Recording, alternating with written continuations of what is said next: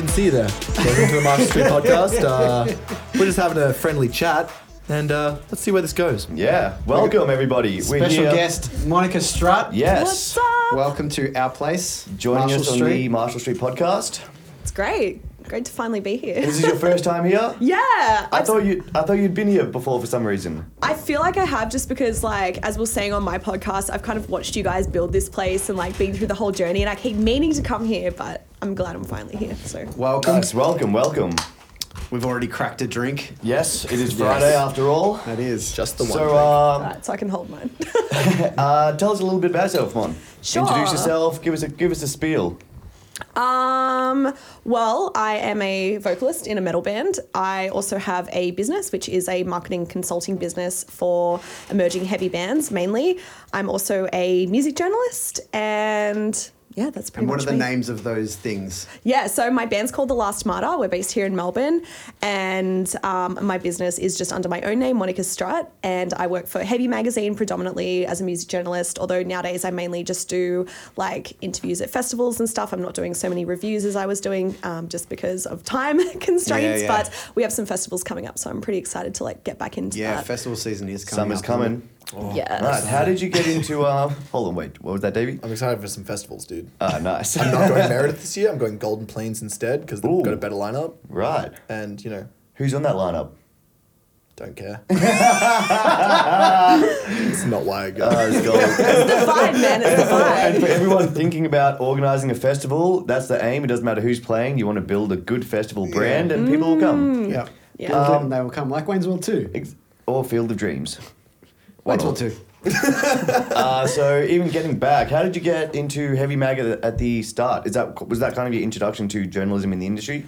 Sort of, but not really. So I've been writing for about over six or seven years now. I started working for a publication called SF Media, and SF Media, I was there for a couple of years, just doing the odd review, and then that um, the owners of SF Media then took over Heavy Magazine, and I continued writing a little bit. But then the new owner, um, Carl Newman, who owns it now, he took over in 2000 and. 16, I want to say, and then he was looking for a team, and that's when I sort of um, became a senior staff member as opposed to just a reviewer, and I started managing their social media, and that kind of like projected me on the path that I'm at today.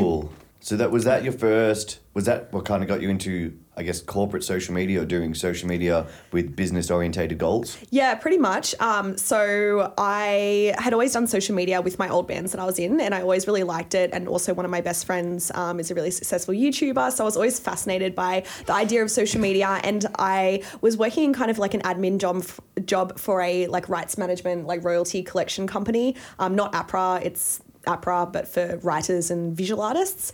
Um, called copyright Agency. So I. Um, I was doing like admin, customer service, and the odd like, you know, kind of digital marketing, website updating type stuff there. But I looked over at the communications team and saw them playing on social media all day. And I watched my best friend, um, her name's Stephanie Lang, be on social media and earn a full time living for it. And I just became fascinated by it. And I was like, just at this point where I was about to move to Melbourne in the next six months or so after Where that. were you? I was in Sydney. Yeah. Yeah. Okay, cool. Um, and I was like, man, imagine just like playing on social media all day. Like that'd be fucking rad. Now I can't stand it. I actually am probably going to go on a social media hiatus this weekend. I currently in my day job manage social media for a very very corporate client, and I just. Like if it's not my own social media or like someone in the creative industry social media, it's not really my bag, and um, Yeah. it's not as fun as what I anticipated. Although it definitely, definitely was at first, but it was a lot. Like managing social media for Heavy Magazine, like getting up at six a.m. for festival announcements, um, and just like yeah, you. It's like a twenty-four hour job basically. So it's definitely not for the faint-hearted. But Do you reckon it's changed much because of this, the ability to schedule things now and all that sort of thing? yeah, it has um, absolutely. But you still have to be on the ball because if there's a Something spelling mistake or yeah. like Oh. a factual error or something in there, or you get like a derogatory comment on something, that's kind of like you still want to be there to when the post, especially like an announcement post, when it goes live, to make sure, okay, like even though you've checked it three times, I'm always paranoid paranoid that I've made like a spelling error or something, Mm. um, or to make sure that um, there's no technical issues. You know, you haven't scheduled the post for like 2020 instead of 2019 Mm. yeah. or something like that. Like all these like little things. Like We've all been there. yeah. Wait, so do you have to do you have to like uh, sort of curate the comments as well? So if someone says something like fucked up shit, you have to get rid of that stuff. Yeah, I mean, there is a fine line. So I guess like every company has to kind of decide for them. For the most part, like, I mean, for Heavy, we kind of let all the comments ride as long as they weren't like derogatory comments towards like a minority or something like that, um, or like hate speech. Um, but like, I feel like that's obvious that, That you would just delete internet, that. isn't it? Yeah. well, there's like there's varying degrees, um, but in terms of like, oh, I hate this festival. Like, obviously, you're not going to delete Like, yeah, comments it's like okay, that. yeah, Yeah. Cool. Yeah, That's kind of good though. So You just want crime, because pieces it's to get people- because then someone Yeah. else will fucking Just like jump in illegal and- shit, Yeah, you know? illegal Like, shit, Um, like, what do you think is important in terms of like the way that you're seen on social media? Do you think it's important to show your personality or give as much information about, like, say, for example, the band or the the tour that you're doing? Like, what is kind of like the top tier of like importance when it comes to social media posting and things like that? Yeah, so I think definitely showing your personality is a really good good thing to do because at the end of the day, like if you have no personality, no one's really going to find you interesting. Mm. So even those like, you know, comments that you make that are maybe going to like skew people to maybe not agreeing with you, that's absolutely fine. Like I encourage like polarization.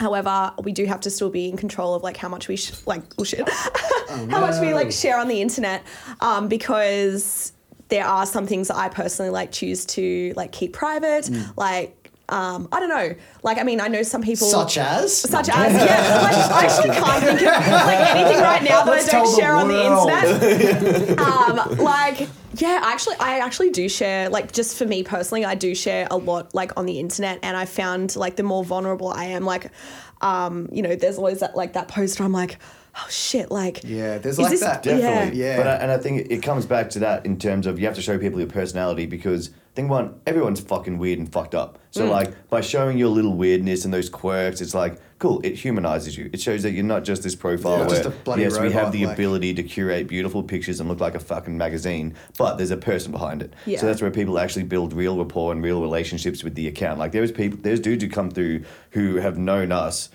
who ne- never met us but know the ins and outs of this place of us purely because they watch it through fucking online. I, so I, I find that like when you show that stuff, when you show that like I'm a fucked up person or like I'm not perfect and you're not doctoring a bunch of stuff, you like you get a bunch of trust But towards it's so individual obvious online. that on the other the other side of things, Correct. if you see someone that's like Hugely. trying to like portray themselves as this like Att- perfect attention Yep. seeking. Yeah. Yeah. Or just like- your bullshit radar, humans' Yeah. bullshit radar is pretty fucking good. Yeah. Okay. Especially our won't name- generation. we- yeah, and younger below, they're just getting better and better. at We won't name the- anyone, but we were just watching someone whose bullshit radar goes off immediately. Oh yeah, it's great. Yeah. it's just like uh, the the faux business yeah, world just this people that pretend, are and you watch it, and you're just like, man, like this is how is that getting past anybody? Yeah, Yeah. it's bananas. But Yeah. so definitely like being yourself. Because at the end of the day, even if you build a fucking monster account or a monster fucking, you know, on whatever platform or whatever industry you're in, if you build it off the basis of you not being true and genuine to what you're really about,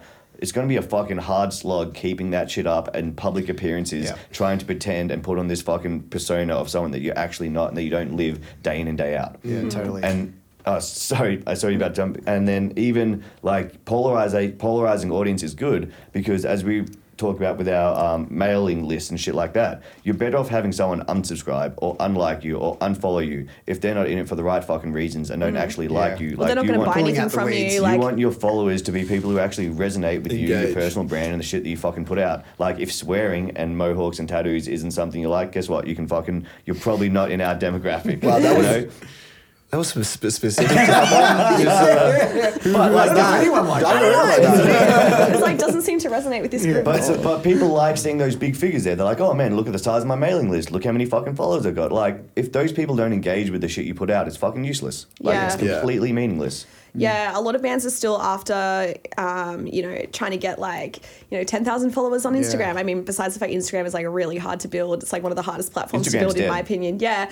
Um, like, if people are, if you have those followers, people aren't commenting, like, what's the fucking point? People can see through it. As you said, like, bullshit radar is like, Yeah, it's like those times you see someone that's got 50,000 comment, uh, followers Yep. and they've got one comment and like 50 likes, and you're like, Yeah. "What- something's wrong here. Well, you see Well, photos- I bet, I bet they're all real. yeah. Or you see photos of their live show and no one goes to their live Yeah. gigs. It's like if you had actual fans, you'd probably get some people at your Yeah, shows. see that we had a podcast about that a few sessions ago that was about online versus, Versus live, live, yeah. and it's it's like this translation between yeah, there's a bunch of people that'll sit and watch you on Facebook or Instagram or whatever, but if you can't translate that into people actually Yep, rocking up because they show. appreciate your presence, Yep. then You've I lost. mean, Like, you've what- lost. What are you doing? Yeah. Yeah. And it's kind of like that happy medium. So, yeah, the extremes of that are is if you're an artist, you know, are you better off spending all your fucking time and days in your room building your online presence, letting people all around the fucking world know you? And yes, you do have a genuine, real presence, but you haven't gone into the venues, you haven't played your starting off gigs, you haven't fucking supported people, you haven't got to know that, oh, these are the technical things that go wrong when you're fucking playing live, as opposed to the people who do the live circuit and they're fucking week in, week out, they're playing gigs to fucking 20, 30 people.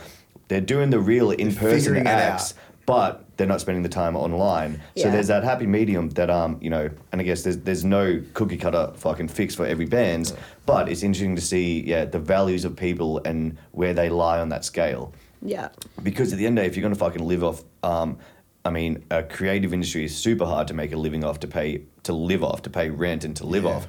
Um, you need to do both. Like you need to be able to present yourself online to build an audience, and then be able to monetize that audience in a non deceitful and fucking organic way, Mm. as well as be able to play a fucking good live show. Like at the end of the day, this is music. We're here for Yeah. fucking music. If you cannot play a good live show, you're not going to make a career in it. Yeah. So you've played music since we since you were young. Yeah, so I started my first band when I was like 13. I call it my first band, but we really just played to like friends and family. We never actually got It's into any band. That's a venues. But we wrote original songs. so Underground let's as fuck. just- so obscure, man.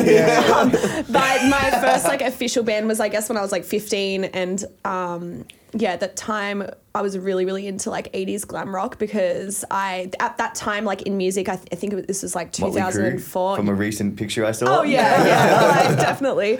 Um, but yeah, like I think that yeah, that's why I was into '80s music because at that time, 2004, like I think heavy music was a bit like ooh, um, at least in my what resonated with me. Um, Mid to late two thousands, I feel like there was a big dip in.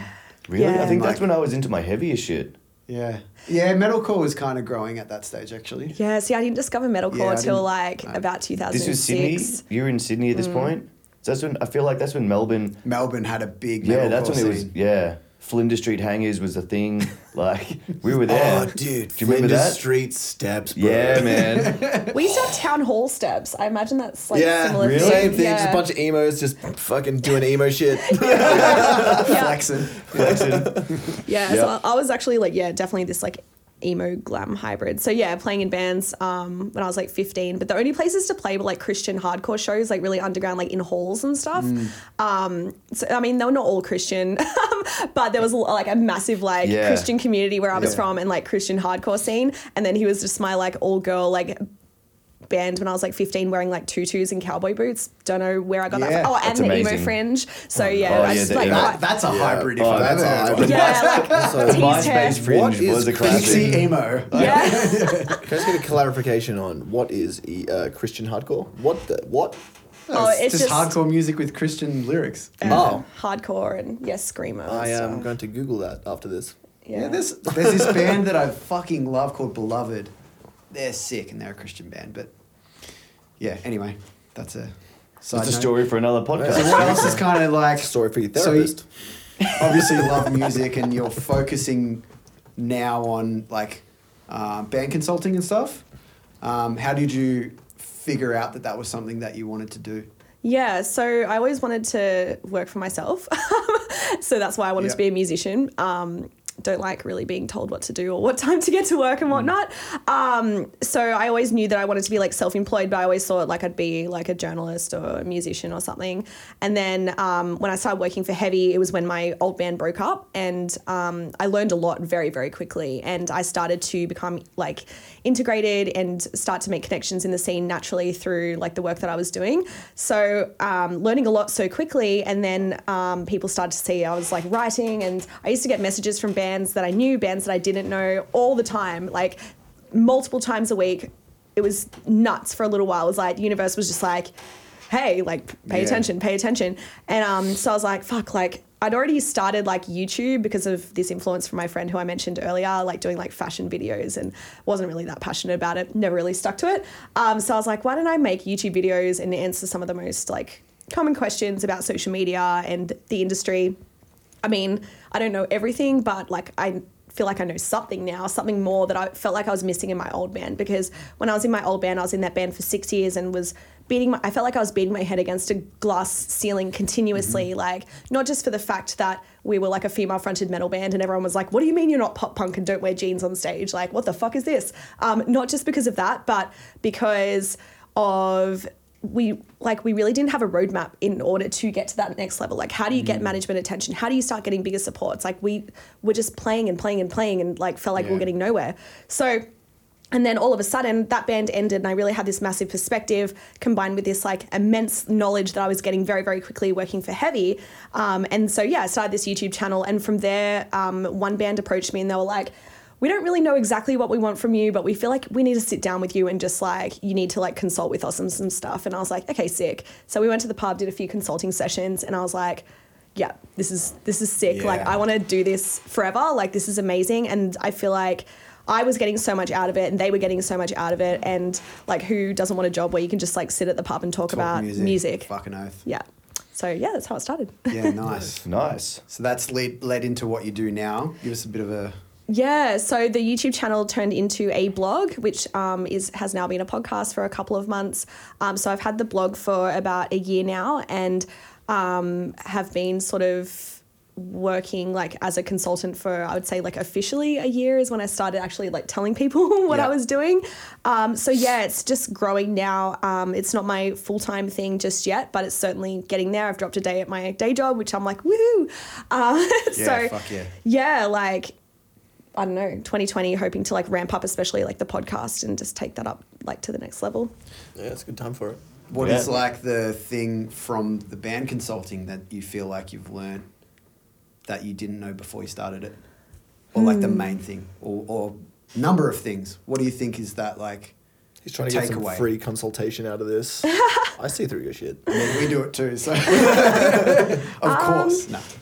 I think the thing that I thought before I started working as like on the industry side of things, I think the misconception that I had was that for some reason the music doesn't matter and that these industry people are looking for something. I mean yes they're looking for something that's marketable. Yes they're like you know there's certain um, things that you need to have in place in order to be at that point where you're going to get approached by labels and whatnot.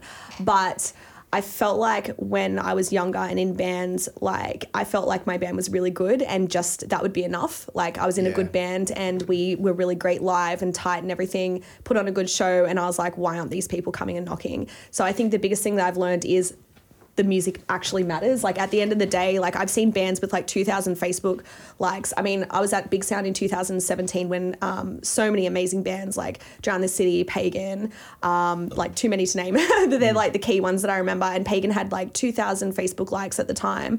And they were just getting offered international touring deals after that because their live show was fucking phenomenal. And they really, really stood out as a band to watch. And it didn't matter that they you know, only had 2,000 Facebook likes. A lot of bands would be like, oh, we want like 5,000 or 10,000.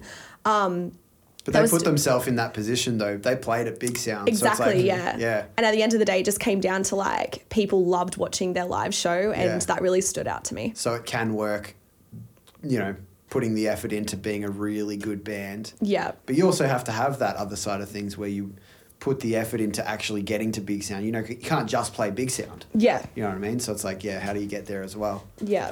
And that's when all the marketing and the branding and stuff comes into it. So you found that like being a good band is like the core thing to to to start off with. Definitely. Yeah. Yeah. Definitely. The m- music has to be. I mean, even if you look at the one four and HP Boys you mentioned before, HP Boys recorded fucking two tracks in their garage in Hampton Park, and are fucking huge. Yeah. Like at doing num they've no they they got a Facebook because they had to after they're selling out a New Zealand tour. Like they didn't have a Facebook, they had to so that they could start getting tagged with the people that they're rolling with. Um, like the music, a lot of bands. is actually interesting. I think one point you mentioned when in your first band when you felt like you were hitting your head against a glass ceiling, and then you kind of go off and work for a magazine. You kind of learn a little bit about the industry.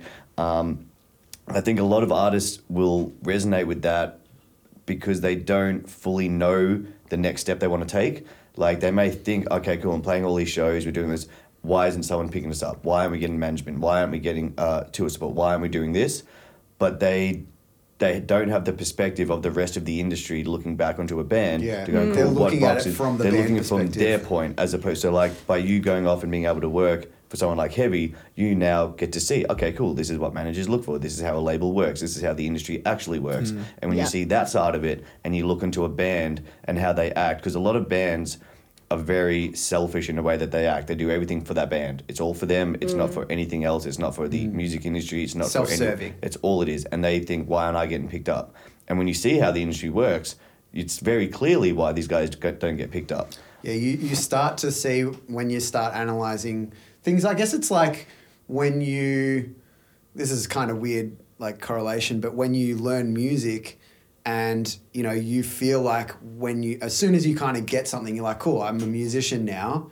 But then you look and you finally learn how Yeah, to learn the and theory and all of the stuff. And then you, you can put, Correct. poke holes in the stuff that you've done in the past. 100%. It's kind of like a similar cor- correlation, I guess. Yep, But yeah. hundred percent. And so like I songwriting, I think is a huge one. Like Mm. I'm not gonna fucking pretend to be a songwriter, but you can tell when people learn or a band or an artist learns How that the music they good song. write is not for them or their band. It's for the people that they're listening. If you write you write a song, it's for you. If you write a song for you, don't complain when no one else fucking buys it. You buy your shitty song. Yep. Okay, then don't fucking do not. do- Jesus. no, Tell us what you really think, man. but no, one hundred percent. And Yeah. then you Yeah. not fucking complain when no one buys your song and you don't have a career in music because you wrote that fucking song for you. When people start writing songs for the audience, for the people who listen to them, you can really hear that their songwriting changes. And then that's when you go, oh man, I listened to this song and fuck, I just went through this fucking breakup and this is how I how the fuck were they listening to my thoughts and how mm. this was written Yeah. for me. Yeah. Like there's a difference between that and you listen to someone's song, you're like,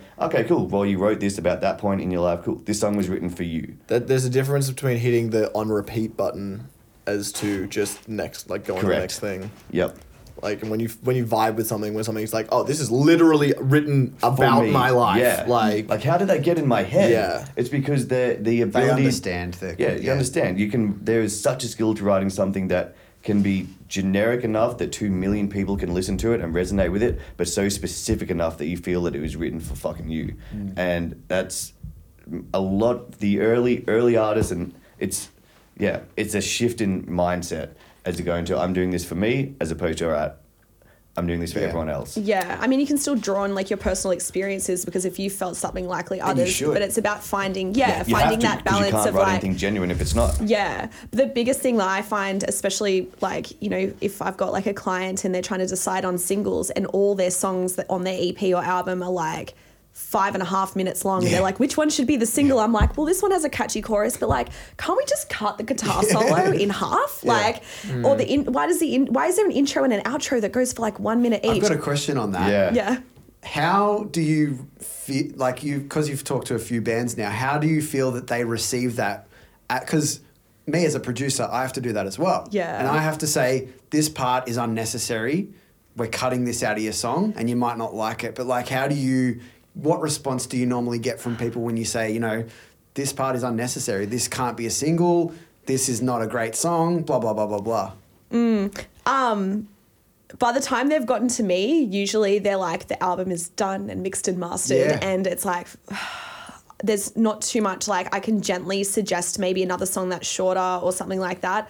Um, I'm still navigating that. But yeah, Yeah. to me, it's like, it is the producer's role. And that's why finding a good producer, someone that is going to be like, guys, like, Yep. you don't need a six minute song, like, Yep. as your single when it's like your first single ever.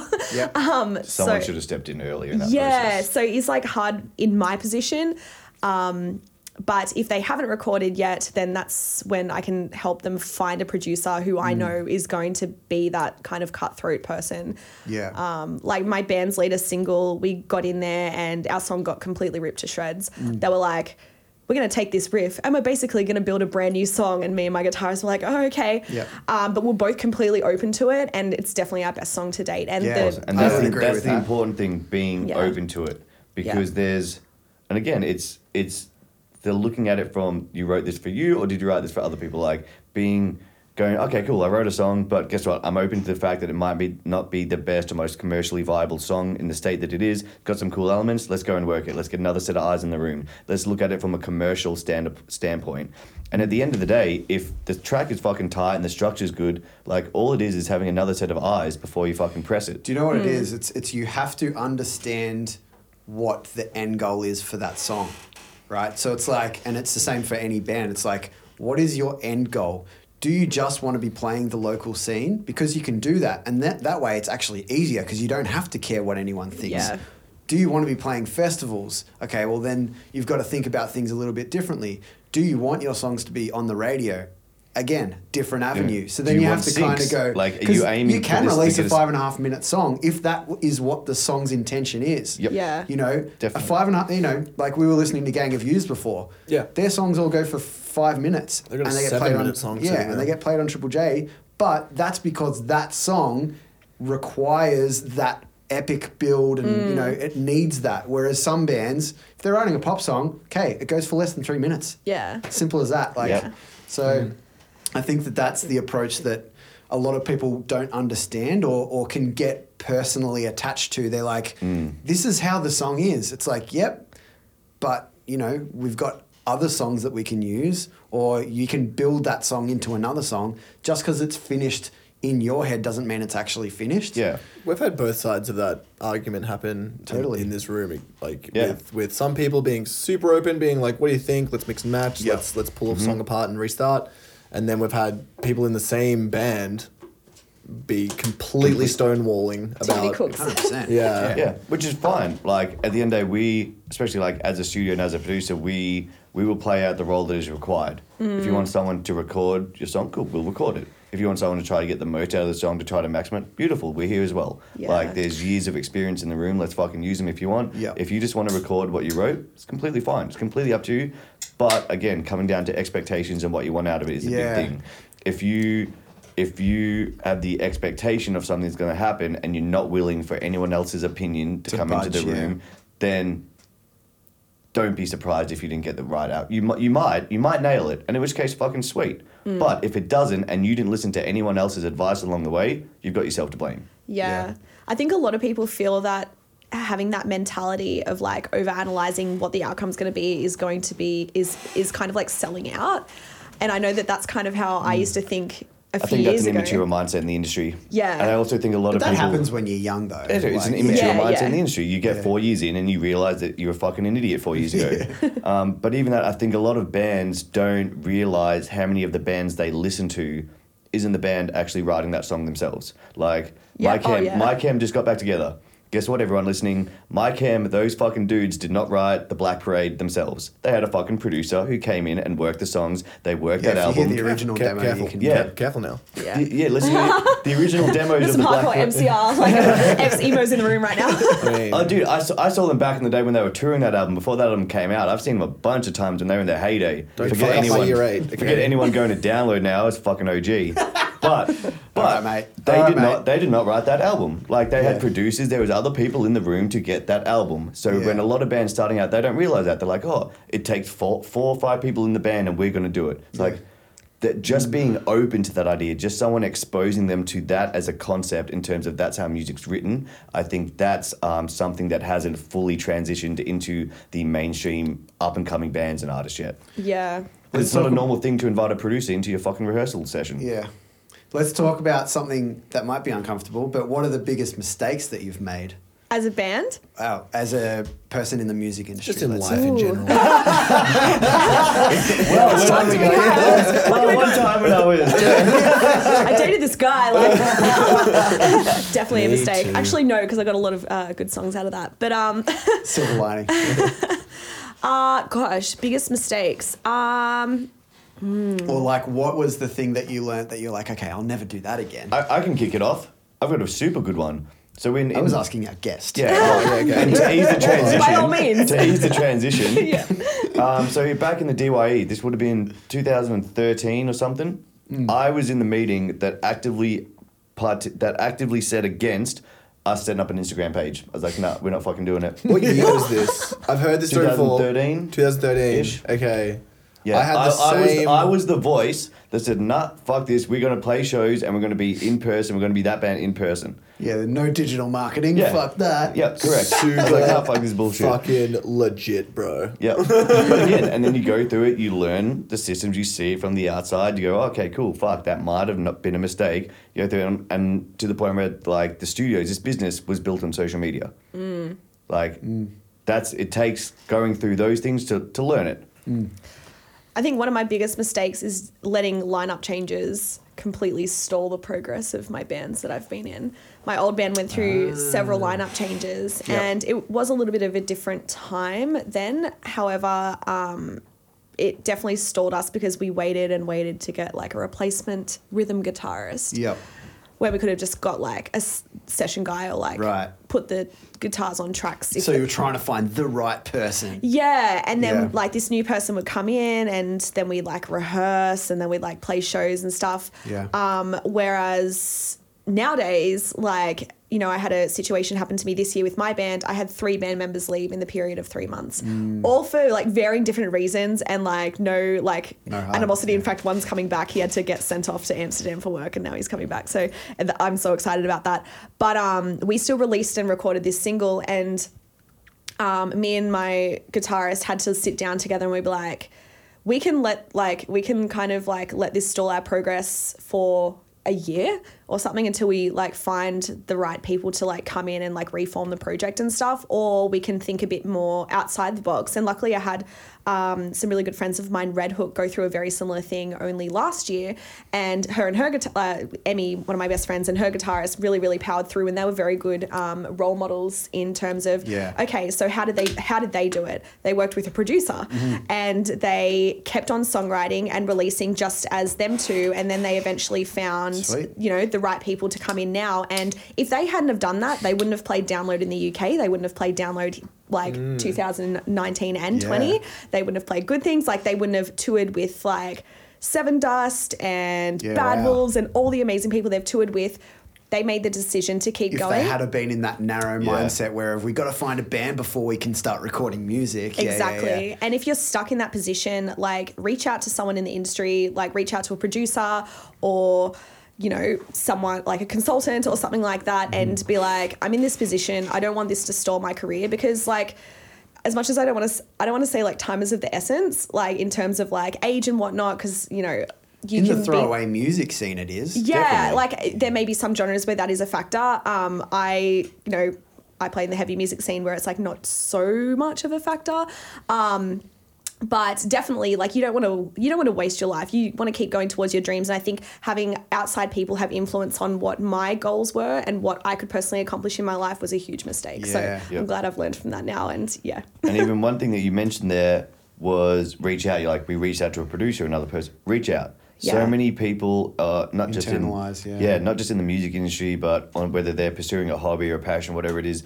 Um, there's a sense of the first three or four years of going about it alone. You're in solidarity, watching YouTube fucking videos, learning tutorials, whatever it is, but it's going about it on your own. When reaching out, just literally sending, whether it's someone like yourself or the studios, someone completely fucking random, go on Instagram, send someone a message being, hey, I'm going through this. Do, like, do you have any tips? Mm. Something as easy as that can alleviate so much stress and internal fucking dialogue that people put their minds through, which is completely unnecessary just because they're going about it on their own. Yeah. So that point of just reaching out to someone is hugely valuable. yeah not just for the strategy but for the moral support as well Right. like Yeah, for every everything and anything, and all the little intangibles that come along with it, like just being able to talk to someone else about what the fuck you're going through, or all the little things that you you don't think are on your journey from A to B, they help you. Mm. All the other little because they can see the things that you're that you've got your blinders on. This is what's wrong with me. It's like, hang on, you're not noticing the shit that's going on off the sides here. Yeah, yeah, yeah. Someone else can see that without Yep. and even thinking. Yep. And I just want to say, like, without any disrespect to like any old band members, because it was an amicable um, thing that happened. But every even with my old band, every single time that we had a lineup change, always for the better. We always got someone who was more passionate, had more skills c- that could contribute to the business side and the admin side of the band, rather than hangers on that just want a free ride and just want to turn up to rehearsals and not put any money in or something. What do you something. see um, as a consultant? What do you see as kind of the main things that like a lot of bands are doing? Do you see some common commonalities between bands, and you're like, why do I keep seeing this? Is there anything like that? I have Yeah. my biggest pet peeve. Do Go you want to hear it? um, so releasing an album because they think it's going to get them um, Oh, more yeah. respect. Oh, right. Releasing an album before they're ready. Yeah. Yeah. Yeah. Yeah. Yeah. The big album thing. We've talked about this many a time. Oh, have you? Yeah, the Oh, era yeah. of the album is kind of done. Like albums have their place. It depends on the genre, I think. You'll- but at the start, if you're trying to an album- expose you- yourself to the public, You- You then release there's an album when than you think you're in line for awards or there's a reason to. The fan, Yeah. you'll know when there's a reason to release an album. Yeah. Otherwise, why you fuck? You don't need to put in eight months and all the money and cost that goes into it. You can drip feed. You can create so much more content ongoing to create awareness around your brand, your personal brand, all the other fucking bullshit that everyone already fucking knows, without going away to create an album for eight months and then drop it and think you're gonna change the fucking world. It's too much for new fans. It's like, what song do I listen to? Like, But that, that but it's not that that thought process doesn't even exist anymore. Yeah. They just don't listen. Yeah. They go to Spotify and they click next. well, next. they're just going to click Yeah. on the they single go songs next. anyway. There's, Purely there's from an industrial standpoint, which is an What industry. sentence is that? no, I mean like from a manufacturing standpoint, Okay, right. Which is He where I'm right. trained, right? He was Yeah, right. okay. He was Yeah, right. yeah, the album came from how many fucking Yeah, bits of LP. information you could fit on whatever medium you were talking about, right? And Yeah. then, then but then you could do multiple discs and you could do all that crap. But Yep. it was generally decided about this is how much information you had. This was about ten songs worth. 45 minutes. Yeah, Yep. make it There's fit. an EP That's an album. There you Yeah. go. Yep. That doesn't exist anymore. There is no manufacturing Correct. around music Yeah, anymore. there's no So why the fuck does an album exist? Release your songs as they come out. Correct. Dude, that's look- funny, look- actually. That is a great. That's a good That's a great yeah. point because guess how how do people consume music? Spotify. Is there any restrictions Playlists. on time, anything like that?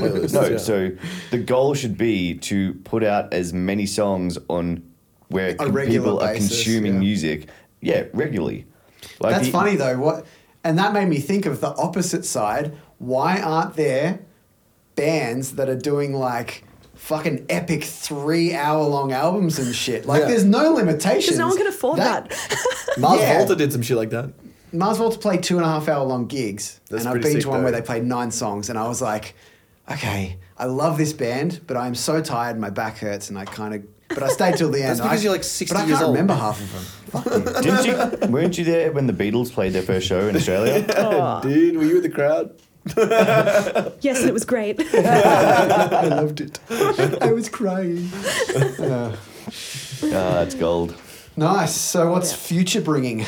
Yeah. The future. Plug. This is a good chance you are plug the band. So you guys just dropped a single as well. yeah. It's a big song. It is a good. I It's a rate big it. track. We were, we were rocking it Big earlier, track. and it's getting It's played. It's a massive step up in production, might I say. Yeah, yeah. We Sounds worked, awesome. Worked with uh, Chris Lalick from Windwaker, who's the drummer. Um, and yeah, so we've got a new single. It's called Like a Ghost, and there is a lyric video out there as well on Facebook and YouTube. And um, yeah, that came out 25th of October, so it's been out a few weeks. But we just got added to rotation on Triple J Unearthed. Sick. Perfect. Yeah. at that. Super stoked with that. So, Love that. and that's yeah. been played on Home and Hosed, or just has. It just got played on Home and Hosed this week. Okay, Um, cool, So, perfect. Yeah. What's peop- the response been so far? Yeah, good. We've been played on Triple J a couple of times for this single now. So, Nice. um, yeah, if people just keep texting in and giving us reviews on Unearthed, hopefully we can get uh, rotation on the Big Boy radio station Love it. next. Big Love boy radio station. Big boy radio station. the main station. Yeah, nice. What else? About What else? Consulting, artist, uh, the podcast, all that sort of stuff. Yeah, so I have just wrapped up. I actually, with this single release, I decided to document everything in a VIP group. So um, we had members come in and subscribe for five weeks, and basically I shared everything. Like I took them in like the back end of like the Spotify stats and like showed like showed them exactly what my PR company wrote in terms of like applying for playlists. Like I documented like the whole journey from, uh, you know, setting up like pre-orders and organizing the PR, and then going through the actual release and what I was doing on marketing, like every single thing to do with this single release. So I've just finished up um, as of today. The five weeks have ended, and I'm now turning that into an online course. So. Um, whilst it's not the it's like basically the videos that I did live but in a course and you can rewatch it back and reverse engineer everything that my band did um, and I'm fully transparent like I'm like I wouldn't invest this much money in ads again. Like so uh, but this is what I would recommend kind of thing. So if you're kind of you know you feel like you haven't got the traction for your singles or your releases maybe in the past then watching because I feel like there's no transparency in like what a band an emerging local band is doing to kind of push to that next level and having like the triple j unearthed rotation is like definitely like a tick that we like accomplished through this and um, yeah so if you want to be a part of that course version of that that will be coming out in the next couple of weeks so um, definitely like come follow me on instagram it's just monica strut and i will let you know Nice. when that's coming out. Perfect. Any other questions? Nice. Mm, nah, I think we're about good. Davey? Oh, okay. I've always got a question. Hold on. Um, all right. So, when you go to a gig, right? Who rocks up first out of your band? Surprisingly good question. But like very intricate. Yeah. Like, yeah. Ah, ooh, I don't know. Um, usually me a lot of the time. And you play Vocals. just vocals? Yeah. She plays the drummer she, plays, she plays the vocal. Yeah, she plays the vocal. I don't know. Like we, oh, gosh. Are you guys playing any gigs coming up, by the way, that you want to Yeah. plug? Oh, yeah. That's right. We, we are playing a gig. Um, seventh of December. Into your question. I helped.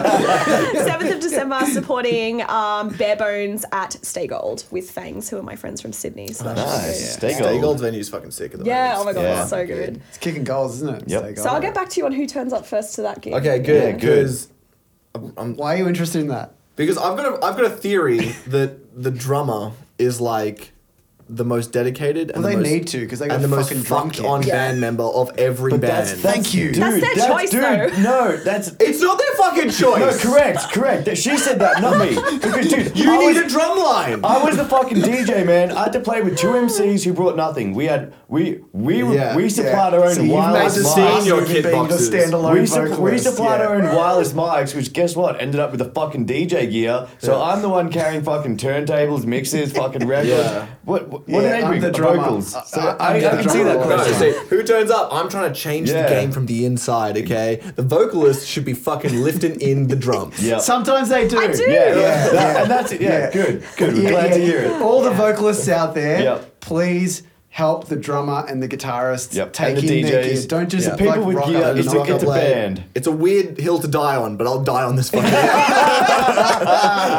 That's oh, fair. That's fair. Oh, that's gold. Nice. All All right. right. Well, thank you for visiting and being on the podcast. yeah, thank, Thank Is there you. anything else you want to plug before we go? no, that's it. Just the show, 7th of December, and uh, come follow me on Instagram. Perfect. Monica Strut, uh, if you're a band in the heavy industry or the hev- heavy genre and you want to improve your social media presence, look at how you guys can take your band, your artist to the next level. Definitely get in touch with her. Um, Marshall Street Podcast. Follow us on all the fucking platforms.